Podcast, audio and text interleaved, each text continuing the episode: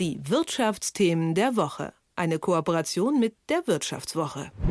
Autonomes Fahren hat schon längst nichts mehr mit Science Fiction zu tun. China und die USA haben mit autonom fahrenden Shuttles schon den Durchbruch geschafft. Können Deutschlands Autobauer da überhaupt noch mithalten? Darüber spreche ich mit Martin Seiwert von der Wirtschaftswoche. Schönen guten Morgen. Guten Morgen, Axel. China und die USA verfolgen recht unterschiedliche Ansätze, was die Erprobung des Ganzen angeht. Kannst du das mal ausführen? Ja, äh, China äh, hat in letzter Zeit äh, richtig losgelegt beim autonomen Fahren, hat viel, viel mehr Kilometer abgespult ähm, mhm. mit autonomen Fahrzeugen, also wirklich autonomen Fahrzeugen. Man nennt sie dann auch Robotaxis. Das sind also dann Taxis, die wirklich eigenständig äh, durch die Innenstädte fahren und Leute befördern. Ähm, und die haben das unter anderem geschafft, weil sie einen anderen, bisschen anderen äh, technischen Angang haben.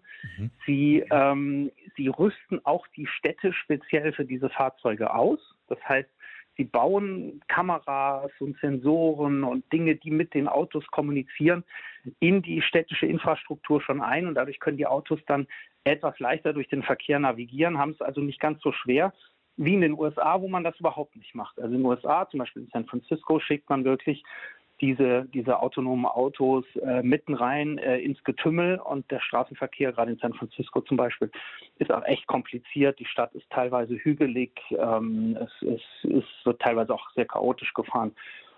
Und das ist nicht leicht für die Autos zu bewältigen. Da haben die Autos in China äh, wahrscheinlich manchmal etwas leichter durch diese zusätzliche Technik. Mhm.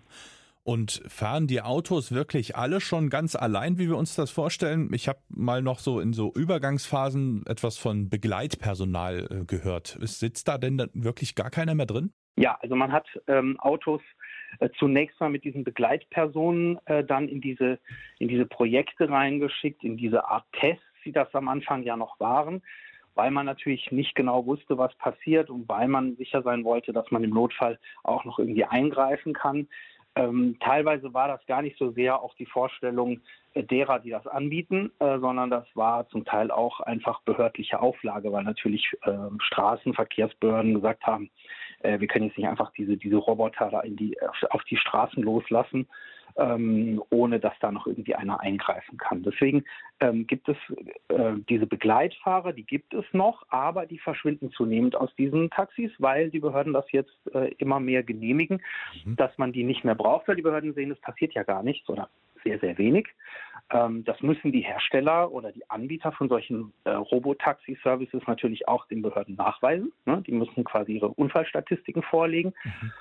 Und wenn die Behörden dann erkennen, das ist nicht mehr nötig, dann lassen die das auch mit diesen Auflagen teilweise sein. Und so haben wir im Moment so eine Mischung. Es fahren noch Autos mit Begleitfahrer, aber es fahren auch in amerikanischen Metropolen äh, immer mehr Hunderte, bald sind es Tausende Autos, ähm, die dort einfach wie so Geisterautos durch die Gegend fahren. Die kommen also leer angefahren und nehmen einen dann als Passagier auf. Mhm. Kannst du mal beschreiben, wie alltäglich sind diese autonomen Fahrzeuge in China und den USA schon? Also kann es sein, wenn ich mir ein Taxi rufe, dass dann da einfach so ein, so ein autonomes Shuttle angefahren kommt? Ja, also wenn ich ein normales Taxi rufe, ist die Wahrscheinlichkeit sehr gering, dass da keiner drin sitzt, denn die mhm. normalen Taxidienste machen das nicht und die finden das teilweise auch nicht toll. Das ist mhm. klar, das ist eine Konkurrenz äh, zum Taxifahren und auch zu dem Job des Taxifahrers. Ähm, das heißt, die Taxifahrer finden das zum Teil nicht lustig, auch nicht äh, sozusagen die etwas modernere Form des Taxis, diese ganzen Ubers dieser Welt, also diese etwas neueren Fahrdienste, die man übers Internet ruft.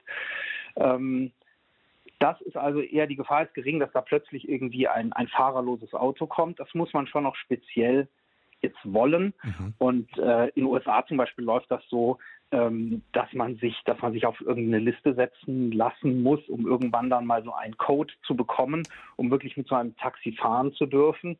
Denn das ist unglaublich äh, begehrt auch, ja, mhm. gerade in, in dieser Technologieregion Silicon Valley. Die Leute wollen das alle mal ausprobieren. Ähm, wie alltäglich ist das? Ja, man sieht sie überall.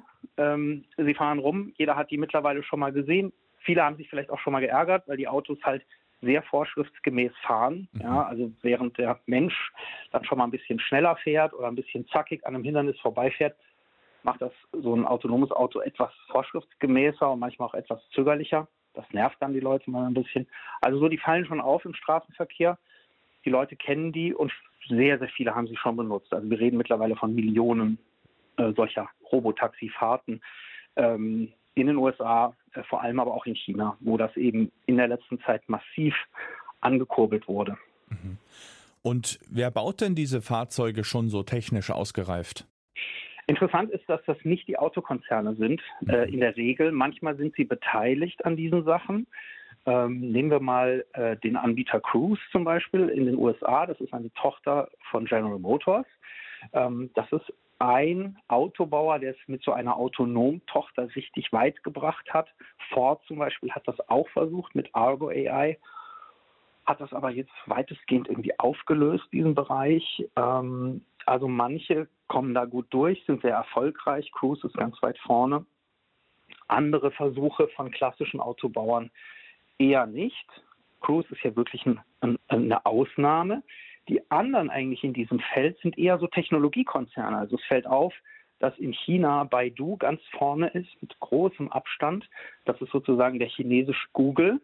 Und wenn man jetzt auf in den USA guckt, ist es dort quasi das Pendant, nämlich der Google-Konzern, der äh, eine Tochter hat, die heißt Waymo und die ist auch ganz weit vorne. Das heißt, die, die eigentlich mit Internet und Technologie und auch KI sehr, sehr gut sind, die sind in dem Feld gut, die klassischen Autobauer eher nicht so.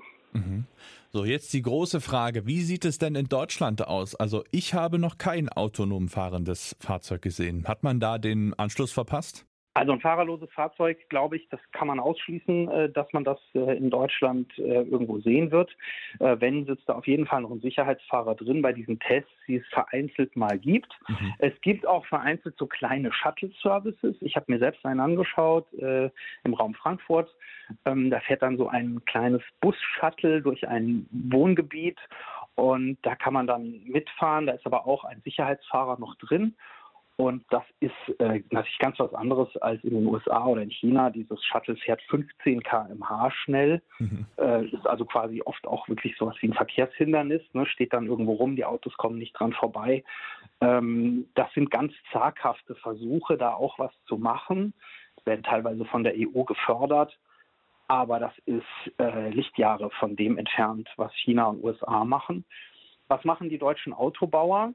Sie sind nicht ganz untätig bei dem Thema. Die versuchen schon, dieses autonome Fahren irgendwie technologisch in den Griff zu bekommen, sind da seit vielen Jahren dran, mhm. investieren auch sehr viel, ähm, gehen aber ein bisschen einen anderen Weg. Die sagen also nicht, wir setzen uns jetzt hin und entwickeln ein Robotaxi, das also wirklich dann schon vollautonom fährt, wo ich im Prinzip keinen Sitz mehr für den Fahrer brauche und kein Lenkrad, mhm. ähm, sondern sie sagen, wir nähern uns dem Thema so schrittweise. Ne? Wir machen die Autos, die es schon gibt, die machen wir jetzt immer ein bisschen automatisierter und ein bisschen autonomer, bis wir dann irgendwann vielleicht mal in vielen, vielen Jahren zum vollautonomen Fahren kommen.